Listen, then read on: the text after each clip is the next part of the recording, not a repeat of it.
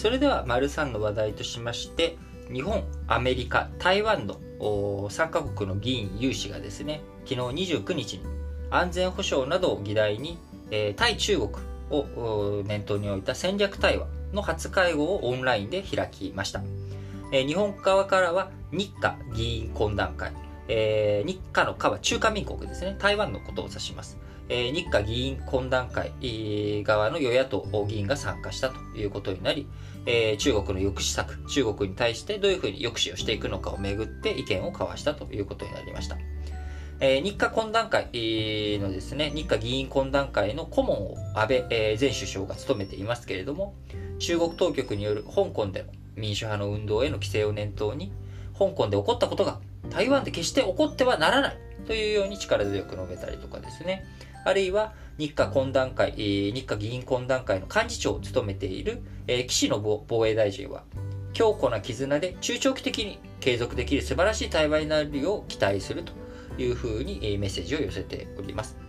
日本、アメリカ、台湾、経済的な連携、今進めております。特に半導体関係、中心にですね、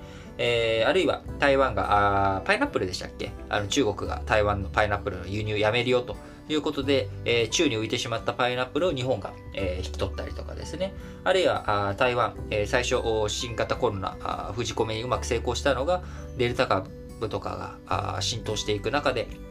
え、再度、え、台湾でも新型コロナが問題になっていた時に、え、日本から台湾に対してワクチンを供給したりとか、あるいはあ今台湾海峡いろんな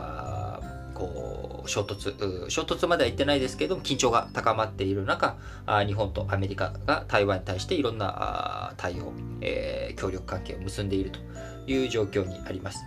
え、そういった状況の中、まあ、経済的な連携進めていく上でも、日本としてはアメリカと台湾が、え、日本が主体となってやっている環太平洋経済連携協定 TPP に、え、加盟することによってより一体化を進めていこうよということを呼びかけたりとか、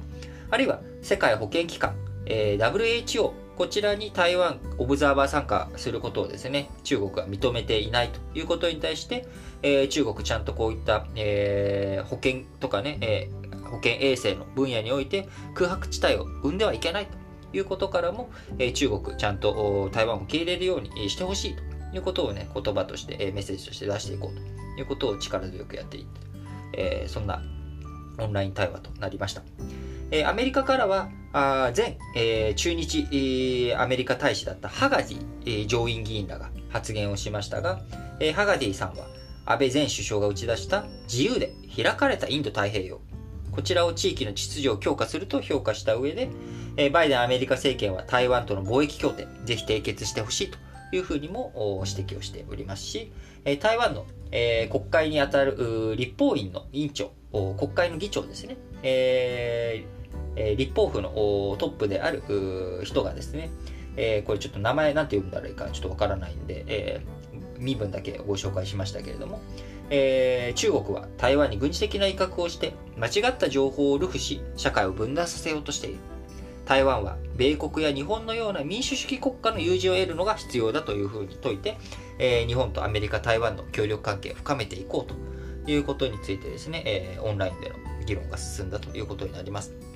やっぱりこういう、えー、通常ですとね、なかなか議員とかで集まって話をしましょうっていう時に、オンラインでじゃあやろうよっていうふうには、なかなか今まで言えなかった。えー、なんかそれって何なのみたいな。あちゃんと対面で会うことが政治のあれでしょと。ね、去年の年末にもあの二階さんとか菅ちゃんがあやっぱり政治家たるものを会食しなきゃならんみたいなこと言って炎上してましたけれどもあのやっぱり会って初めて分かることっていうのがある一方やっぱり機動力、フットワーク、よく国際的な話を進めていくっていう上で、オンラインが非常に武器になるんだなということを、え今回改めて感じさせられる話題です。えー、実際にね、えー、人が移動するってなると、えー、台湾に対してね、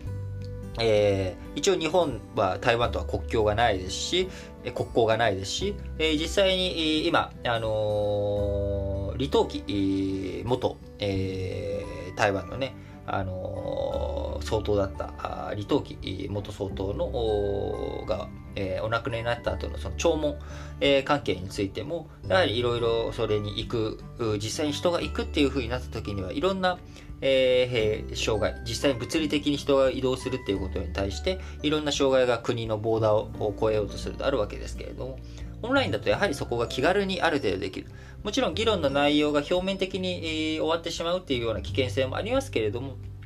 それでも定期的にこういったことをやっていく素地、えー、状況が整っていくっていうことは非常にいいことなんだろうなと思っております。えー、日本、アメリカ、台湾、えー、しっかりと協力関係を結んでいき、台湾海峡の緊張感あ、こういったものを緩和させることを通じて、日本の尖閣諸島問題はじめとする、えー、中国とのいろんな横たわっている問題をですね、解決していくための、えー、仲間づくり、グループづくりが深まっていければいいなと思っております。え続いての話題、丸4としましては、アメリカの対中国に関する動き、こちらについての話題を取り上げていきたいと思います。